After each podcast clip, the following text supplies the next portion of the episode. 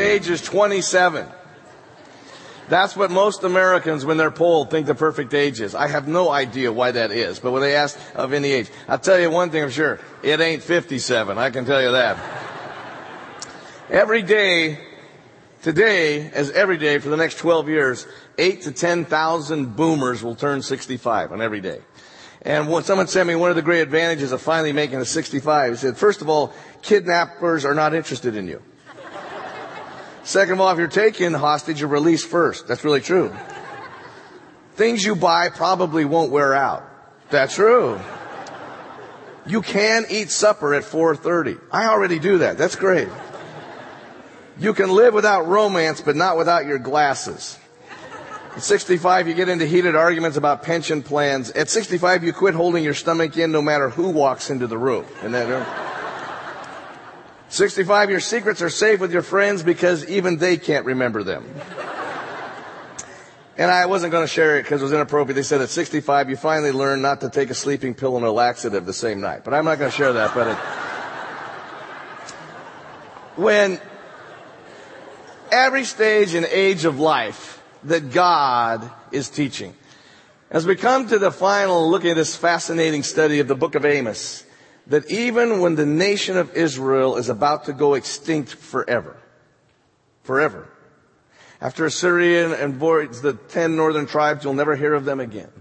That even then, God is pouring out His warning and His calling for them to return. We have seen already, and any of you that are visiting, that Amos is teaching the great truths that are so applicable to any troubled time, but particularly Los Angeles in 2012. I mean, this is so parallels, what's going on. It is spooky. If you remember this, uh, we have a map here of uh, Israel. If you don't know where Israel is because you were on another planet, that, uh, of course, on the, the east, and Assyria, this is the year 750 BC. One of the super kingdoms is raising up, and it's thumping Syria. Syria and Damascus. And Syria is always warring against the northern tribes. So now Israel has a pass. It's the times of the greatest advance politically since King David. It's the time of the greatest economic prosperity since Solomon. They literally liquidate their military budget because there's no need for it and give it to the top wealthy. You know the whole 1% thing going on? It was going on in the year 750 BC. And at this time, God comes to them and tells them that He is the God of all the nations, that He is sovereign of all the nations, and He holds them accountable. In this next map, remember that we saw that Amos, who is a shepherd and a farmer, he comes from down by Jerusalem Tekoa, and he goes up north to Israel. And he says, for three sins and for four of Damascus, for three sins and for four of Ammon, for three sins and for four against Gaza. And he, God holds them all accountable. And what's interesting, not accountable for what they believe, because they believe wacky stuff, and not even accountable for how they treat Israel, but for accountable for how they treat each other. And God says, I hold you accountable, and I am the God of all nations, whether they acknowledge me or not. And I think before your very eyes, this Arab Spring, there's another hand going on underneath there. And so the Lord calls and He comes to them, and He says He holds them. And it, what He tells them is that Yahweh is not only the God of all history, but all these other nations are significant to me, we saw last week. I brought you up from Egypt, but I not bring the Philistines from Caphtor and the Arameans from Kir, that I care about all the nations. But then finally, after this blistering word of warning, this message of hope which you just read. Why you are sitting here, or whether you're watching online, I know right now that you woke up this morning just like me after you put your socks on and you basically had a question behind everything. How can I make today the happiest I can? And why am I here? Amos says that you were made in the image of God, the imago Dei, between the lines. And three things that we see in this beautiful last chapter about why you live and I live. That you were made for a person and a place. The person is the Lord. Until you get that right, life is always going to be whacked out. And you are not made for earth. Your home is not where you're from. Your home is where you're going. And you'll always be a stranger and a sojourner until you understand that. Second of all, that you were made to connect because you're in God's image and create like He is. You're little creators. To connect, you were made for relationship. That's why we're doing these small groups at Lent and signing up together. You were made for that. And to create, bringing your dreams into existence. because God wired you finally more to receive than achieve. The divine humility of God. He loves to stoop down in His benevolence and have you and me get ideas and bring them into existence with His help. By His power, even as a little child learning to write, remember parents used to take their hand and help them spell out the letters and we think we're so tough and God comes by His hand and helps us write our, our dreams. But Amos tells us that's where we find our security. Augustine, of course, his father was a pagan Roman. His mother was a Christian in the year 400. And as Rome was collapsing around him, the eternal city had been sacked by the Vandals and the Visigoths. It was falling apart. He lived a party life, getting high, sleeping around, had a child out of wedlock. He was a professor for Rome. And then he finds Christ. And he made a great statement that sometimes that TJ and the uh, worship team will lead us in. Our hearts are restless until we rest in God. That you and I, no matter what goes on in life, until we find that resting place in all of the chapters of our life, there's always this restlessness. But when we do, God releases it incredibly. We got your Bible. Let's turn back and take a look at this final chapter of this remarkable book. Amos 9, page 750 there. The people are playing a game with them. Remember we saw that he says your worship isn't really what you think it's about. We all cut corners. I had someone call a few years ago and said, would you, Mark, do a funeral for our dog? And I said, no, I mean, we're sorry you lost this beloved pet, but we don't do funerals for dogs. And he said, well, what do I do with this $5,000 honorarium? I said, you didn't tell me it was a Presbyterian dog. That's what I did that. So. But the people are doing that right here in this. Verse 9. For lo, I will command and shake the house of Israel among the nations as one shakes a sieve, and no pebble shall fall to the ground. All the sinners of my people shall die by the sword who say, evil will not overtake or meet us. God says, I am going to shake you like a sieve. And he is. Assyria is coming to town. Assyria has their agenda. But God's going to trump their agenda. And he's going to hold them accountable and take them out. But God says, I'll use them because I'll use whoever I want because I'm a sovereign free God. And I am sifting. And the sifting is to get the righteous from the unrighteous. And the righteous, not a pebble will ever hit the ground. Those people who love me, and they're about ready to go into horrible exile, never to return. God says, I will be with you the whole time. But the rest of you, he says, who say evil will never befall us, tuck and roll. Because this is the best day you're ever going to have from here on out. It gets bad to worse. And I'm calling you and telling you to come to me. And God fulfills this in the next 35 years when the horror of Assyria comes on to the scene. Look at verse 11. On that day, that's an eschatological marker. You said, that's what I thought, Mark. On that day, eschaton is the fancy theological word meaning the last things. Protology is first things, not proctology. Protology. And eschatology means what is God going to do at the end? You have an eschatology. Everybody in the city does. How's it all going to end? And what God has is called the deed word revelation. Sometimes God speaks and then he acts. Sometimes God acts and explains himself later. On that day is an eschaton statement on that future day. Sometimes God will act and say, this was that which was spoken of by the prophets. And in your life, sometimes the Lord gives you a word. Do you know what I mean? Maybe not audibly, but He's doing something and you're waiting and waiting and then it happens. And other times events will hit your life and you'll go, what was that? And God later on through friends or others, you'll look back, you go, ah, and do the brewer salute. I finally understand and see what the Lord is doing. God doesn't change in that style. He does the same as He always has. On that day I will rise up the booth of David that has fallen and repair its breaches and raise up its ruins and rebuild it as the days of old in order that they may possess the remnant of Edom and all the nations who are called by my name, says the Lord who does this. Now you know who knows this book? James. Got your Bible. Turn with me over to the book of Acts into the 15th chapter. This is the first Jerusalem council Every form of government, by the way, whether congregational or Episcopalian or Presbyterian can, or even the hierarchical like Catholic or other, can base the, itself on the 15th chapter of Acts. Now there are four James in the New Testament, is why it gets confusing. Jesus has two disciples, James of Alphaeus and the other James. His half brother, James, is also somebody there. And there's another James. This is James, who Paul says the Lord's brother. Paul says that Jesus on Easter morning, which we're going to celebrate in about seven or eight weeks, appeared to Peter and to James. And we don't have a record of that, but he knows that he did that. Paul goes and has a time alone with James, the brother of Jesus. Now they're half brothers. They got the same mom, they got different dads.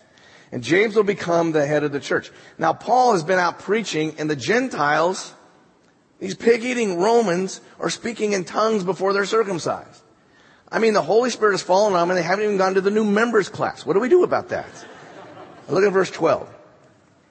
The whole assembly kept silence and listened to Barnabas and Paul as they told of all the signs and wonders that God had done through them among the Gentiles. After they finished speaking, James replied, My brothers, listen to me. Simeon or Simon, it's a Hebraic there, has related how God first looked favorably on the Gentiles to take from among them a people for his name. This agrees with the words of the prophets that this is written. After this I will return and I will rebuild the dwelling of David, which has fallen. From its ruins I will rebuild it and I will set it up so that all other peoples may seek the Lord, even the Gentiles over whom my name has been called. Thus says the Lord who has been making these things known from long ago. So, what James and them is doing is, oh my goodness. They looked at and they went, and they looked out and God is rebuilding the tent of David, the tabernacle. If you go camping with a family, you get one of these huge Coleman tents, you know, the weigh about six tons that you put up and they always fall down in the wind. What God is saying is the tent has fallen and I'm building and putting and I'm going to restore Israel. But it's not just Israel. It's us. And so the early church, they're going, oy vey. Well, I don't know if they said that or not, but that God is bringing in even these Gentiles. That's how he's rebuilding it. See what he quotes? Amos. Now, justice and holiness and love are all attributes of God, and one of the theological axioms is you can't divide his attributes. You can't say, here's his holiness, but here he's being loving and kind, and, and here he's being just. He is one. Echad, the Lord our God, is one. And justice is something that God brings about. Our symbol of justice is what? She is blindfolded, holding the scales. Where that came from? Originally in the Egyptian Ma'at and later Isis would be, she was the god of justice. And then later on, the Romans will use Justinian, who we use, Justinian, justice. But it wasn't until the 16th century in Bern, Switzerland, that a gentleman uh, by the name of Hans Kang put a blindfold. And why is why is justice blindfolded? Because she's not partial. It's just evidence. That is not what God is saying. He is saying, I am not blindfolded, O Israel. This is me in your face. This is my heart and I am doing, I'm not doing some karma. I'm not doing some ethical physics out there that just happened. I am personally involved in your life. And I am doing this because I am trying to call you back to me. In this covenanting God. In Hosea, which we read last week, we didn't read on it, God says, Oh, Ephraim, Ephraim, my soul is torn, my heart, that I must do this to you that he has to send them into exile. I like, I've told you before, uh, how translators take a word and how Old English, the King James Bible, you know, one of the greatest works of literature in the history of the planet. But you know, old Elizabethan English, you know how they translate that? My heart is moved. It says, Oh, Ephraim, Ephraim, my bowels are moved when I think of you. If you said on a Valentine, when I think of you, my bowels are moved. But the reason why is lev, the Hebrew means inside in here. But God is saying, I have to discipline you. And every parent knows when you have to discipline your kid, it tears you up. My dad used to tell me back when corporal punishment was allowed spanking, he says, you know, this hurts me more than you. I said, yeah, but not in the same place. I'll tell you that. Uh, I had a friend who said that his father sent him, he said, if you don't eat food, you're going to go to that attic. This is low, and you're not going to have dinner and to wait and do your homework. And the kid said no. And so he said, go. And the father came up after the kid was sitting there in this attic, not eating. And the father brought up a book and he sat with him. He was disciplining his son, but he said, but I'm going to be with you in this. And that's what God is saying.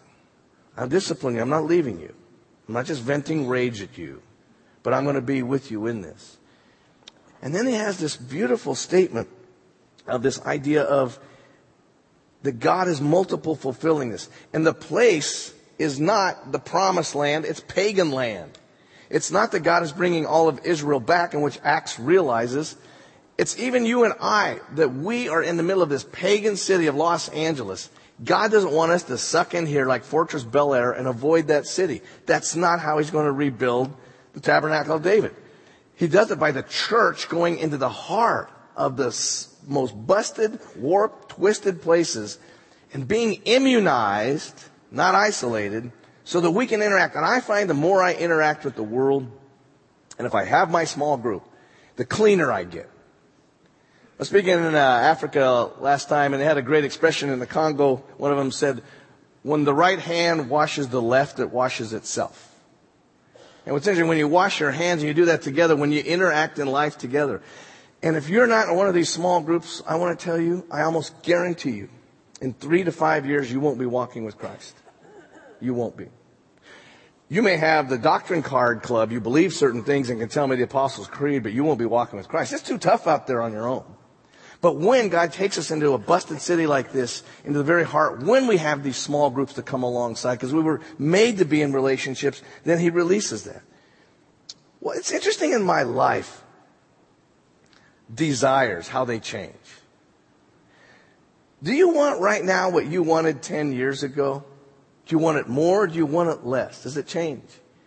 You know, a lot of desires, you create your own tastes. I've told you before when you first tasted coffee, you thought it was kerosene. Remember that? And now you know it's a gift of God, you know? Well, you created a taste for that. Like they say, when you're 25, you walk into a room of strangers, you always think, I hope these people like me. When you're 55 and you walk into a room of strangers, I always think, I hope I like these people. That's weird. Things just change in that sense. And, but have you noticed in that heart of heart, in that deep part of your recesses, of where you really live? That's why the 37th Psalm, and if you've gone to any vacation Bible school as a little child or anytime, you learn it. Delight yourself in the Lord and He will give you the desires of your heart. Delight, and it's an interesting word, anag, which means we get the word delicate from that and feminine. It's a sense of delight yourself or to celebrate the Lord, and He will give you the mishpahala. The petitions is really the word of your heart. What is your heart asking of you right now? And why do we go for the things we go for? That is the question of life. Napoleon said, all men seek happiness. What makes one man march off to war compels the other to stay behind at home. One guy's going off to war, Napoleon said, for fame and fortune. Another guy wants to stay back behind with his family. But they both want this thing called happiness in different ways.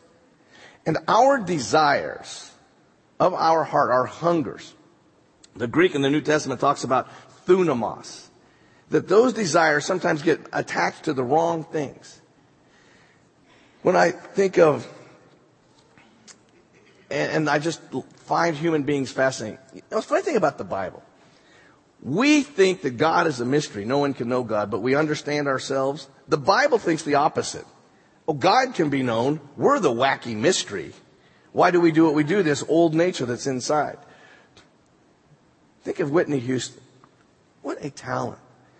Why couldn't she get off the drugs?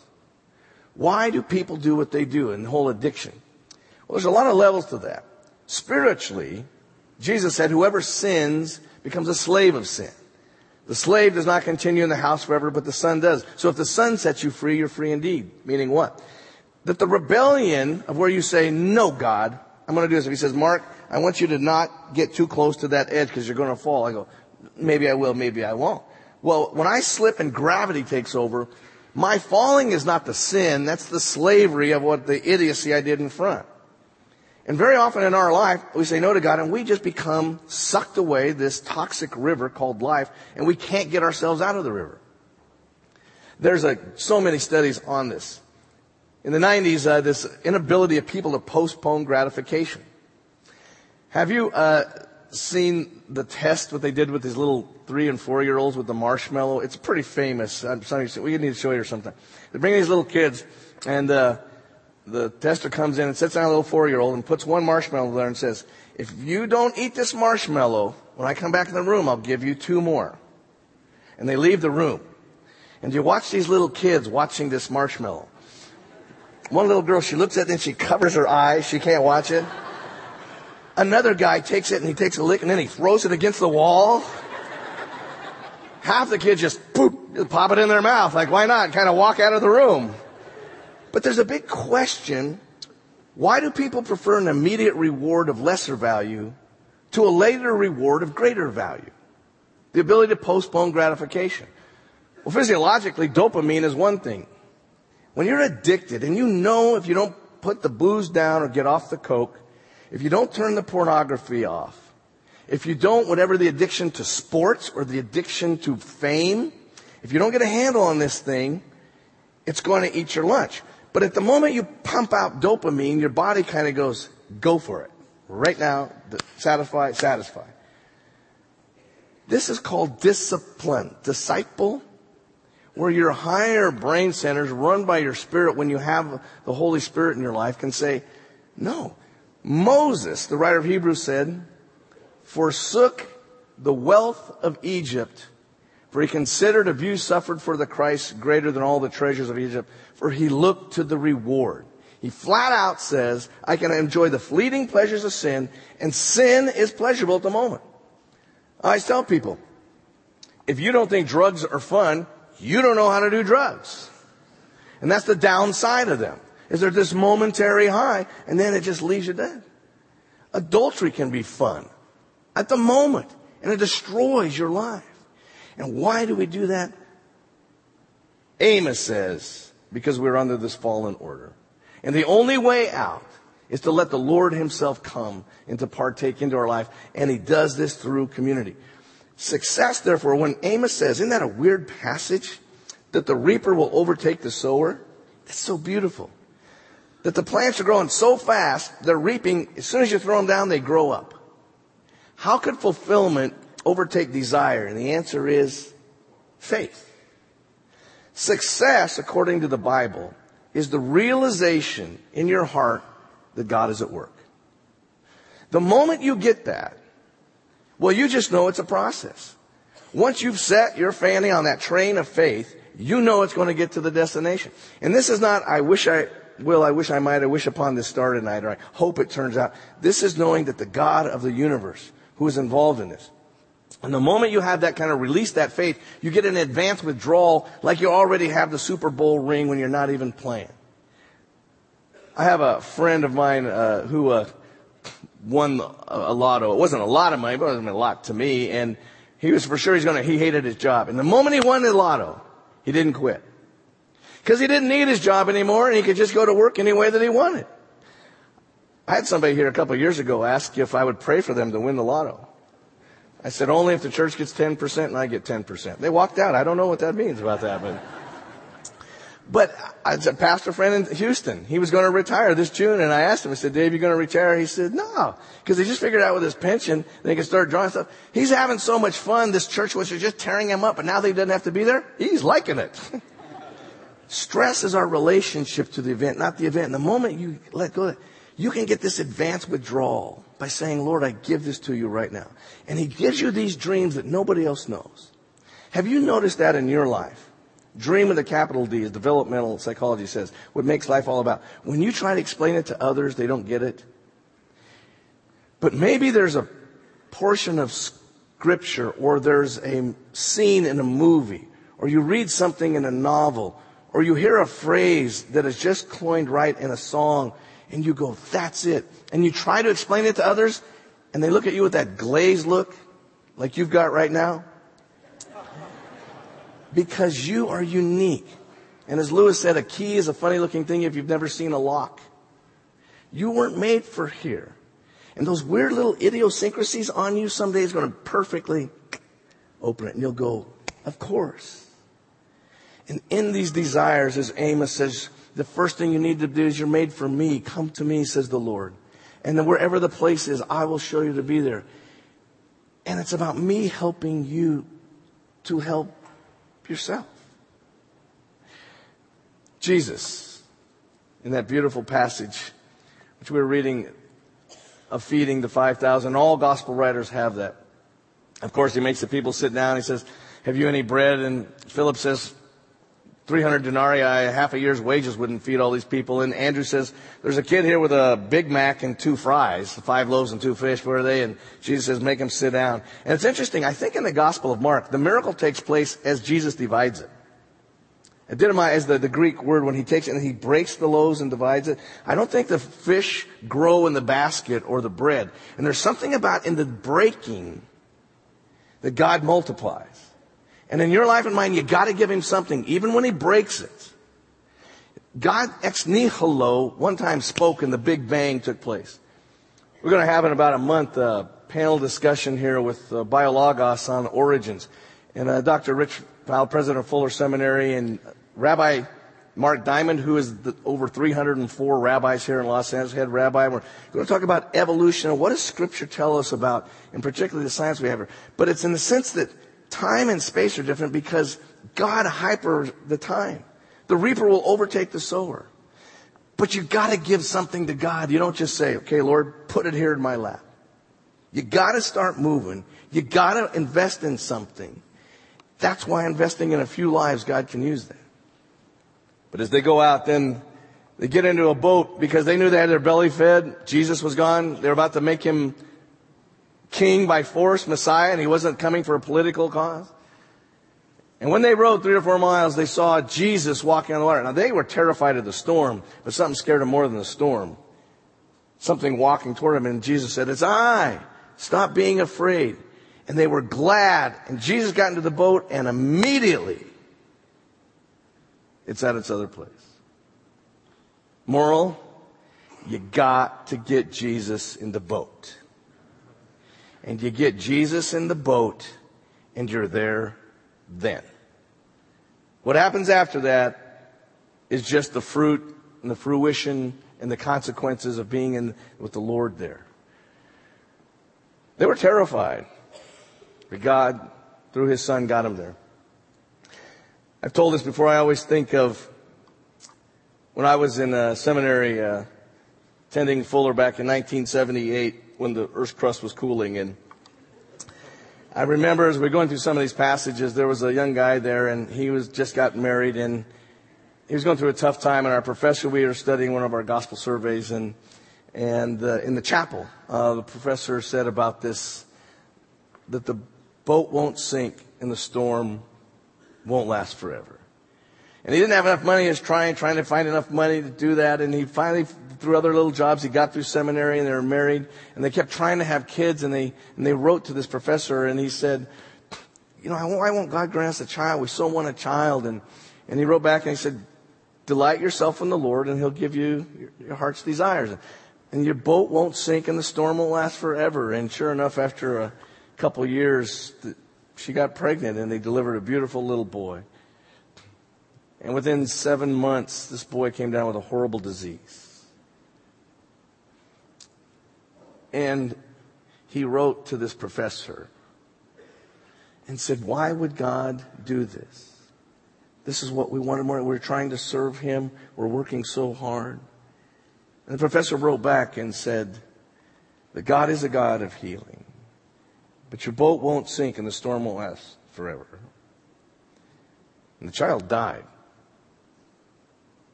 And they wrote to this professor. And they said that the Lord gave, and we thank Him. The Lord took away, and we trust Him. But we just want you to know that this boat won't sink, and this storm won't last forever.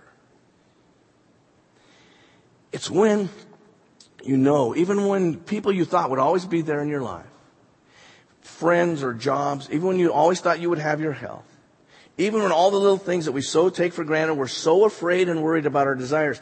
We're afraid our desires that if we try for them that we'll be so brokenhearted, so we quit trying. My Buddhist and Hindu friends, they believe that desire is the problem, and the less desire you have, the less pained you are. This is the exact opposite. Jesus said, if you are hungry, come to me and eat. If you're thirsty, come to me and drink and a river of water will become welling up from within you.